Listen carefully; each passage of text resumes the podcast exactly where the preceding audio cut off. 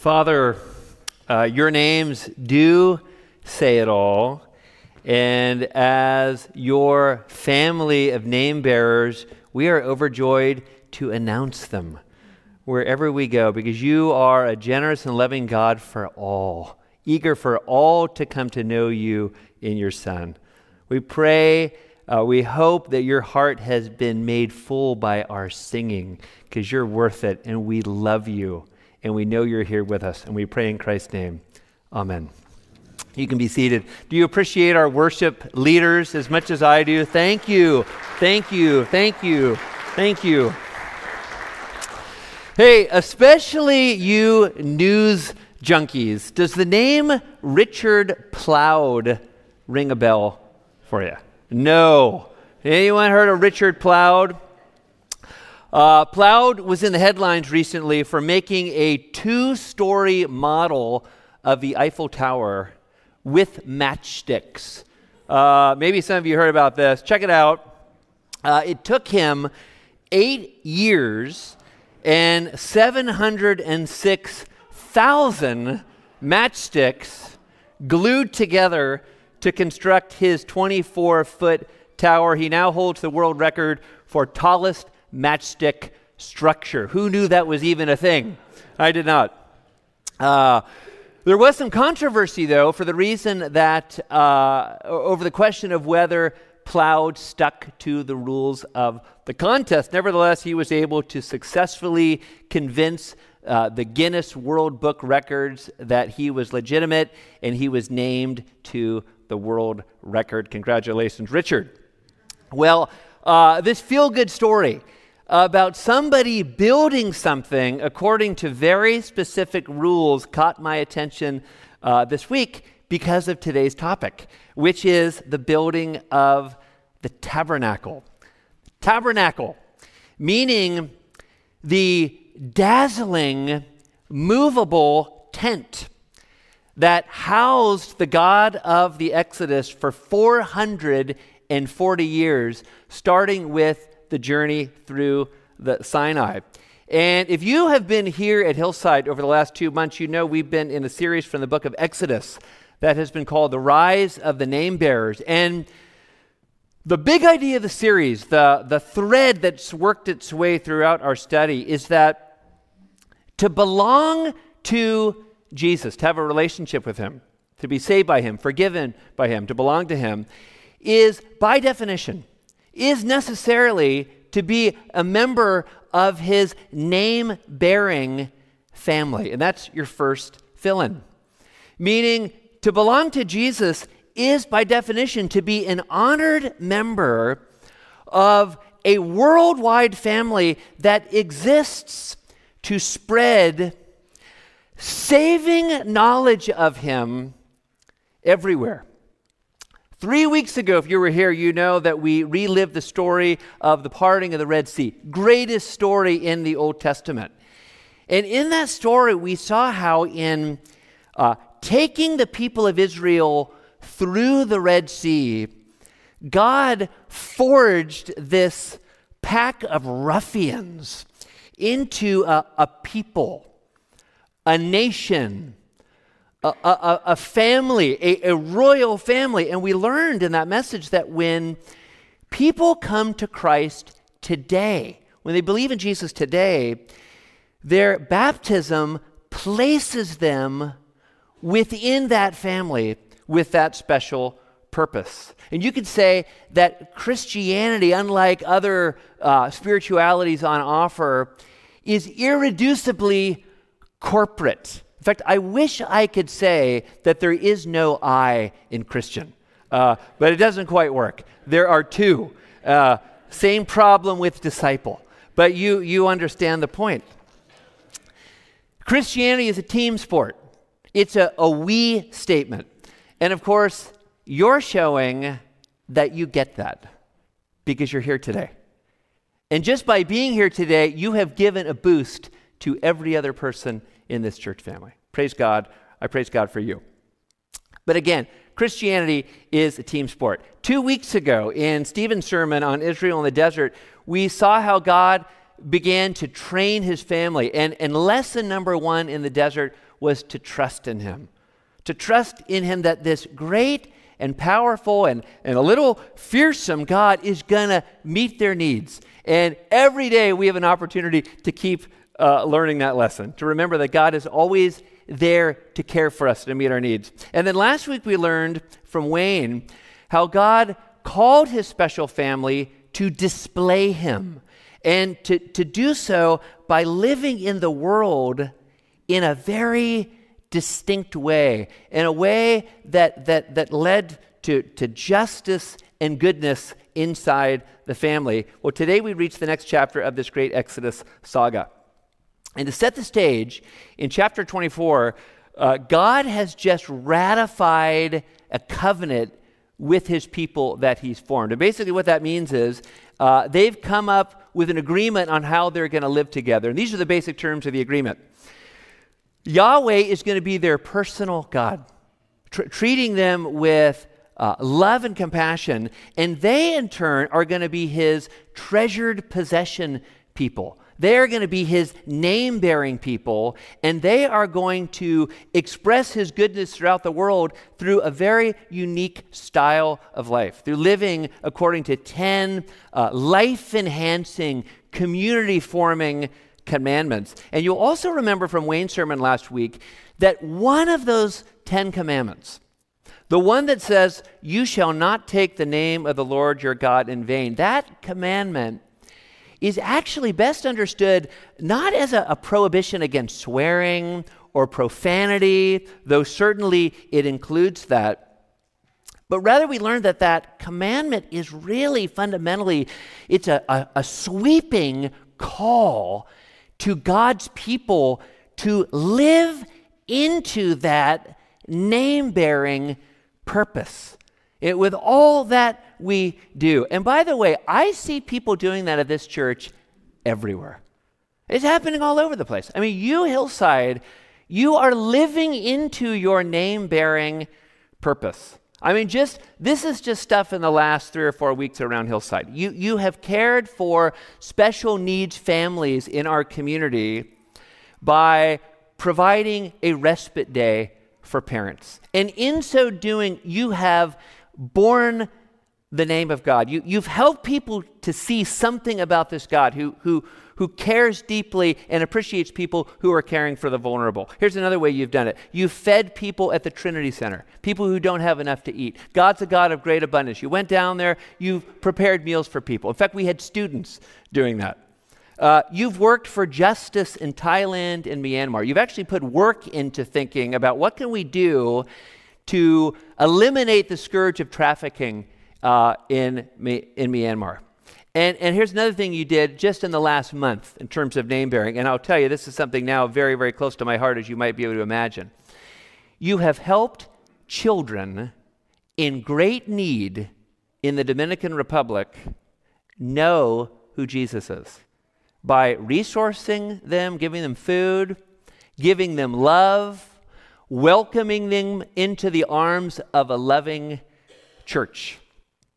You're doing it, Hillside. You're doing it. We praise God for that. Well, after this covenant ratification ceremony at the foot of the mountain, the Lord tells Moses to come up the mountain. And um, that brings us to today's story. I'm going to pray again. Let's pray. Holy Spirit, I want you to move this morning. We want you to move this morning. And your presence in a worship service is always the difference between a lecture and a life giving experience of your word. So, Holy Spirit, come near to us in power in this moment. And we pray in Christ's name. Amen. Chapter 25. Lord starts out by uh, telling his people, or telling Moses to take a, a free will offering from uh, the people. And then he does something really interesting. The Lord throws a curveball. Listen to what he says. This is verse 8. And let them make me a sanctuary that I may dwell in their midst. Exactly as I show you concerning the pattern of the tabernacle and all of its furniture, so you shall make it. Interesting what the Lord says in these verses. Of course, if, if you're new to Exodus, you, you, you don't know what's coming, but you're reading carefully, these verses will actually surprise you. And that's because at the end of chapter 24, God has just told Moses to come up on the mountain so that he can give Moses the tablets containing the commandments. But then, the beginning of chapter 25, just as soon as Moses gets up there, what does he do? He doesn't talk about the commandments, he springs on him this building project. And this is uh, not what Moses is expecting. It's not what we're expecting as readers. And what we have here, starting at chapter 25, are seven detailed chapters, seven chapters of detailed instructions for building this tabernacle, this uh, movable temple for God to live in. But now get this seven chapters, get this. As we're going to see in two weeks when we wrap up Exodus, the Lord repeats these instructions in the last six chapters of Exodus. And it's almost exactly the same. The final six chapters of Exodus, chapters 35 through 40, are almost an exact copy of today's seven chapters. All right? This means, get this, 13 of Exodus's 40 chapters are about the building of this tabernacle. I mean, think about that for a second. Think about the weight given to this tent. And to give you some perspective, the Bible describes the making of the temple 440 years later in three chapters 1 Kings 5 through 7. The Bible needs just one chapter to describe the making of heaven and earth. Genesis 1. The Bible takes 13 chapters to describe the making of this tabernacle. Think about that. One third of the book of Exodus, which, as we have seen, is particularly important for the grand story of the Bible. In fact, you'll remember from week one, the Exodus is the story underneath the story of the Bible, right? One third of that book is devoted to the tabernacle which means, and there's our second fill in, that God obviously desires our tabernacle awareness. he, he must want this tent staked in our minds. He, he wants this imprinted in our imaginations as Christians living today for some reason. He must have something important to tell us in it. I'm going to propose two lessons from the tabernacle, and I'm going to call these things two realizations we make from tabernacle awareness. But in reality, the realizations, looking at the whole Christian story with the tabernacle as a background, actually leads to numerous realizations, uh, which we'll all make as we keep reading Scripture over the course of our lives. But here's how we're going to make the best the use of our time. For exactly seven minutes, Goo, you can set your watch. I'm going to take us for a tour of uh, the tabernacle. We're going to walk through it. And then after that, we are going to talk about what its significance is for us as the name bearers uh, of God today. Now, maybe you're thinking, you know, is what follows over the course of six minutes and 40 seconds going to be tedious? Are you kidding me?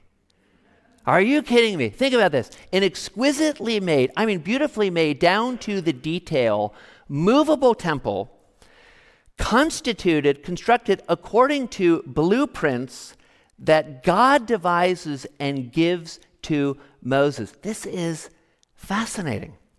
But whether or not this captures you like it, it does me, stay with me as we take this tour because the payoff it requires that we have a feel for this thing.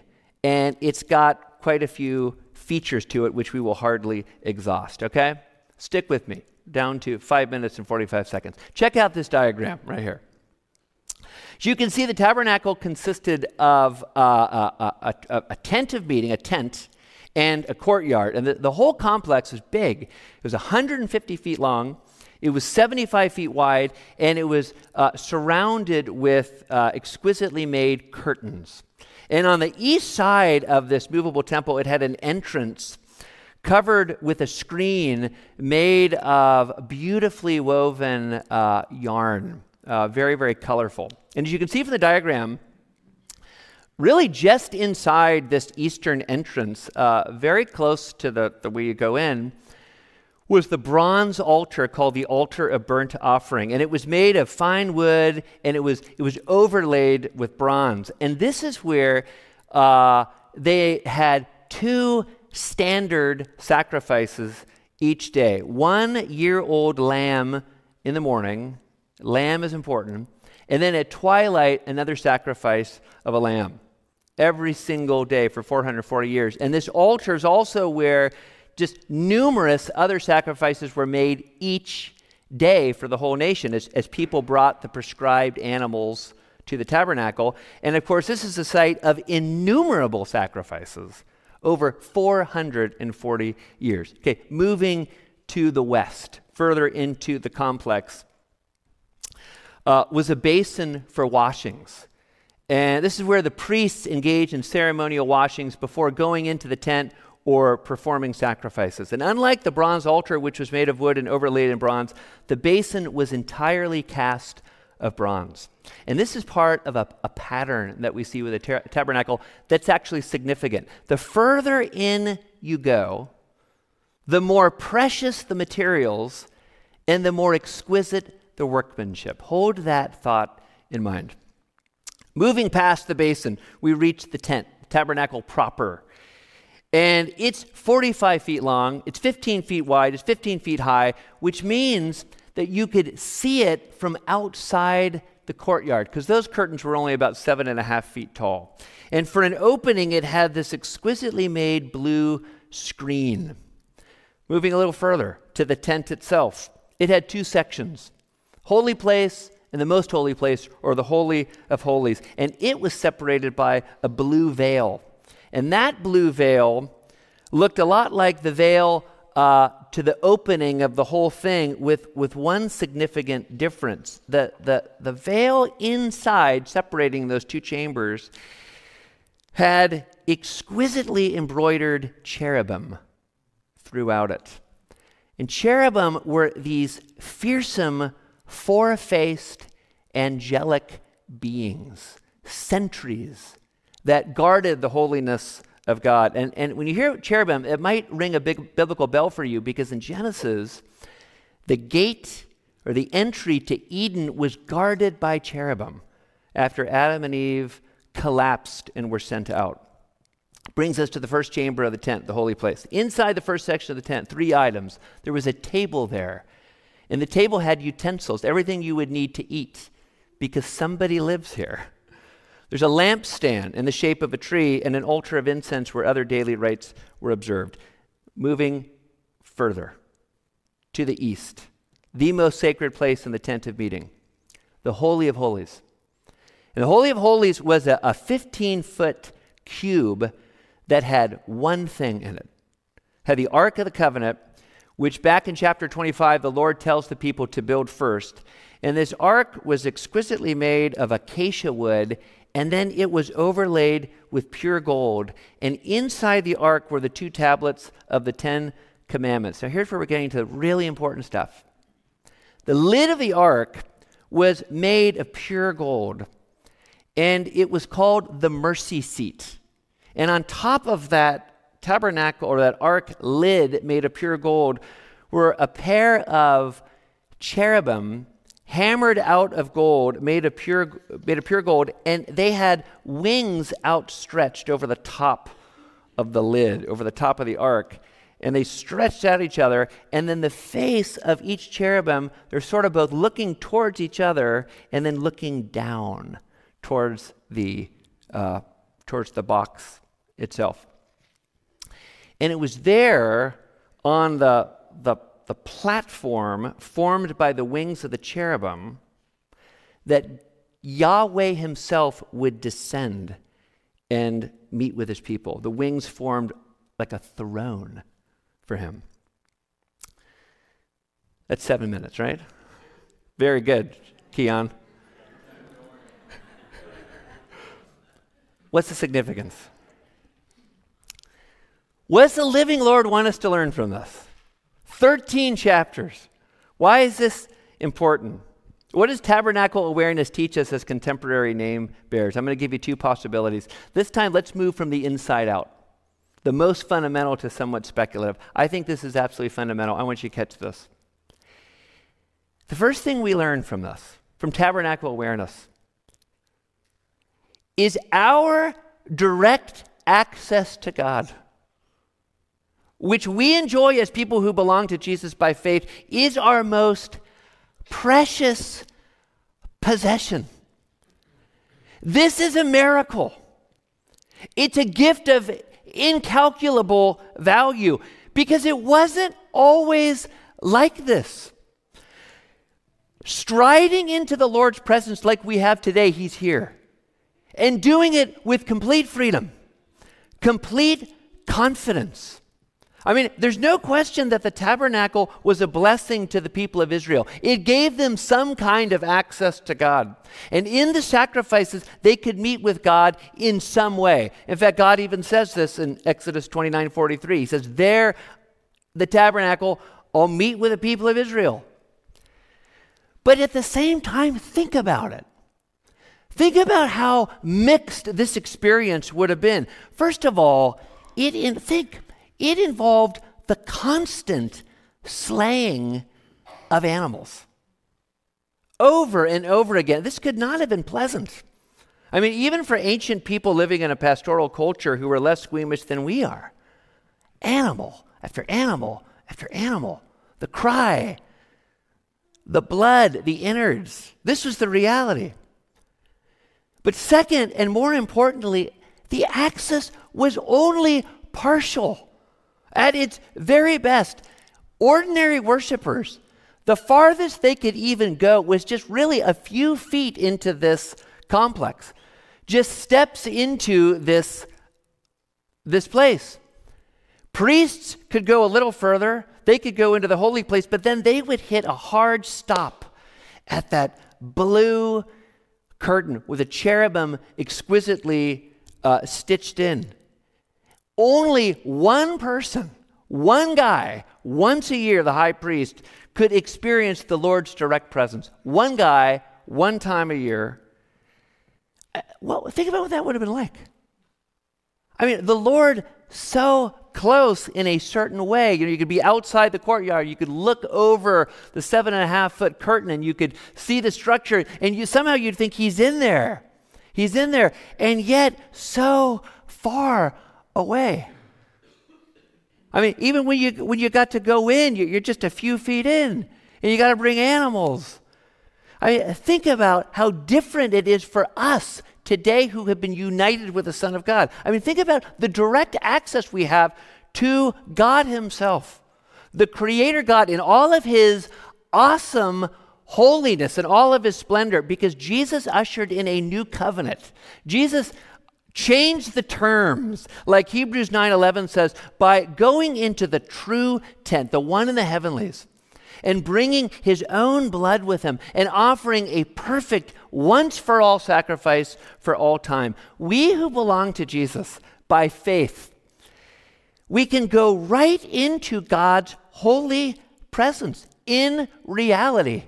It's not rhetoric, it's true. We who belong to God by faith in Jesus, we can go right in. And the reason is scripture says that Jesus is the true tabernacle. That's John 1:14.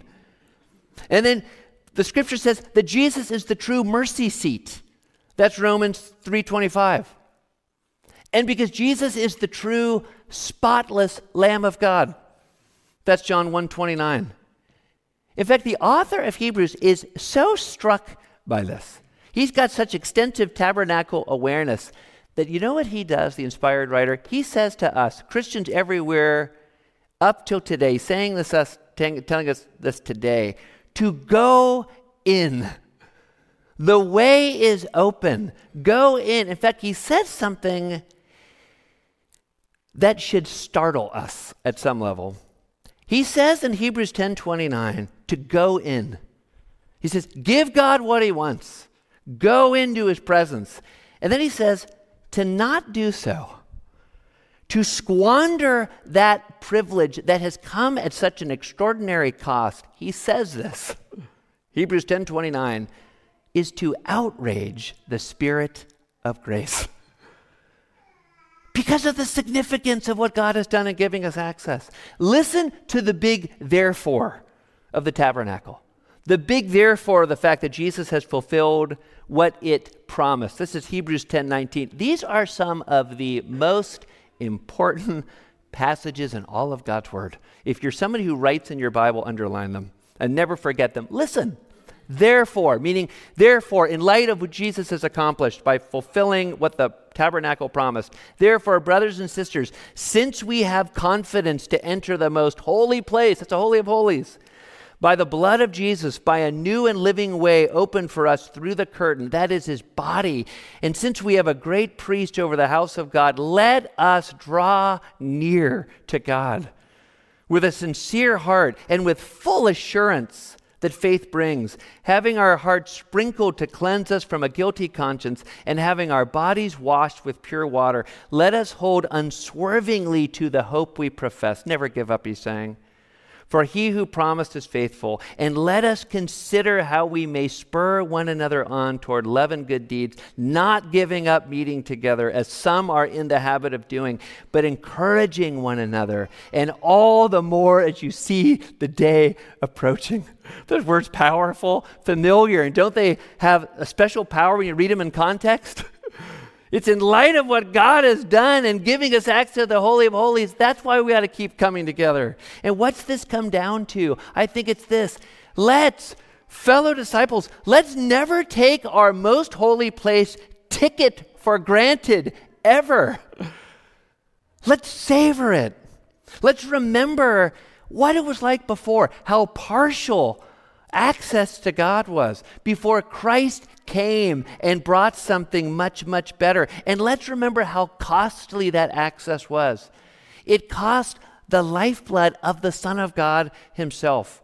And it seems to me tabernacle awareness should make us eager every day.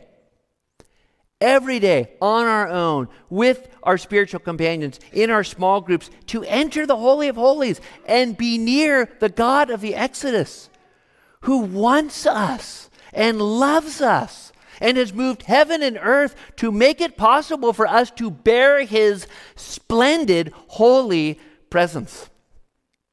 And what's more, this tabernacle awareness, it should sharpen the good news that we have to share as the name bearing family of God. And here's one way to express it we can say this. We can say to people, full access to the I am is available to anyone. It's available to you if you come to Him through Christ. This is part of the news we have to share. And what do people need more than relationship with God Himself? The second realization we make from tabernacle awareness? This one might not have occurred to us, but I think if we step back from all the detail, it sort of jumps off the page. God's name bearers are called to keep building. Think about the Exodus plot. After rescuing them, after forging them into this family of name bearers, what does he do? He gives them a building project. He gives the name bearers something to do together, something to build together, something both functional and beautiful, the function being relationship with God. And I think there is a timeless principle here for us today, living on this side of the cross. The name bearing family should always be seeking to build things that facilitate relationship with God, both ours and the world we've been called to share Jesus with. And by the way, there's room for creativity here. There's room for all sorts of creativity. Throughout these chapters, it's true that the Lord tells Moses that they're to build this tabernacle according to a plan, according to blueprints that God shows Moses on the mountain. But at the same time, this is so interesting. He communicates that there will be room for human creativity, human innovation, uh, human imagination. And this is clear from the Bible itself, from how he says it will be built. Listen to this. This is Exodus 31, verse 1. The Lord tells Moses at the end of these instructions, he's already appointed a leader to oversee the construction. And what's more, here are the key verses. Verse 1 God says he's already filled Bezalel with the Spirit of God, with wisdom, with understanding, with knowledge, and with all kinds of skills. And get this to make artistic designs for work in gold, silver, and bronze. Key words here artistic design. I love this. God's given them a building project. It's got clear specifications, but within those specifications is space. Space to do what we were created to do create things, make things, add to things, build them up, improve them. Artistic designs. And I think what was true then is true today. God has given us the name bearing family. Yeah, we have a clear mission help everyone know and follow King Jesus. It's the Great Commission. But within those specifications, there's room to dream, to imagine, to create, to use our own brains to think what would actually make this community just a more effective place for people to meet God and grow up in Him. And again, I see this all over Hillside. Praise God. all over. I see individuals and groups building together in different ways. Actual stuff, policies, plans, that's all building. To make this place a more fitting place for people everywhere to know and follow King Jesus. And it's not just in here. I see people all throughout Hillside working to build things outside the church to display the Creator God. Just a few weeks ago, I wandered into the youth room and I found two members of our anti trafficking team at a table building together. They weren't building with bricks or silver or gold, they were building with legal pads and pencils and pens, and they were planning the next thing we'll do together to try to eliminate the scourge of trafficking at Hillside. Building together. There's a, a, a team at Hillside, Micah 6A group, they're building together. Two or three times a month, they meet in the church office and they're building together, thinking, God cares so much about justice. What does that mean for Hillside to participate in that? How do we build on that foundation? Pray, praise God for them. Let's keep doing what we're doing. Let's keep adding artistic designs, you could say, to the building that God has given us. And what is that thing He wants us to build in general? It's a community for people everywhere to, to know Him and to be changed by Him and to become a, a, a true human being, fully alive, full of joy, able to make a difference in the world. We're going to bring this to a close. Remember the matchstick Eiffel Tower? That ring a bell? I mentioned there was some controversy, which is why the story went viral. After submitting his tower, Richard Plaud was told that his tower was ineligible because the matches he used were not commercially available. And you see, Richard Plaud got tired of snipping the sulfuric tip off each one of the 700,000 matches. So he went to the company directly and asked if they would make him tipless matches for his tower, completely innocently. Well, first, the Guinness officials said that this ran afoul of the rules, but then good sense prevailed. and Plaud convinced them that, you know, his modified matches were, were, were really okay. Anybody could do this. And he got the, the world record. Why do I tell you this? Here's why. Here's the point. Friends, the things that we build together here at Hillside to meet Jesus, those things are like Plaud's matchstick Eiffel Tower. They don't have flammable tips which means that at the end of the age, they won't go up in flames. They will last. You see, God's word teaches at the end of the age, everything built in this life, everything, it's going to be tested. It's going to be revealed by fire. Paul says in 1 Corinthians 3. Everything we do, it's going to be tested. And that which was built to honor King Jesus, that which was built to help other people, that which was built to enhance human flourishing, no matter how humble, no matter how crude, it's going to survive those purifying flames, Paul says, and it will contribute to our eternal joy. Well, friends, the stuff we build together here at Hillside, it's stuff like that. It's stuff that will last forever. So let's keep doing what we're doing and let's keep building together. It's time for communion. Jesus is with us.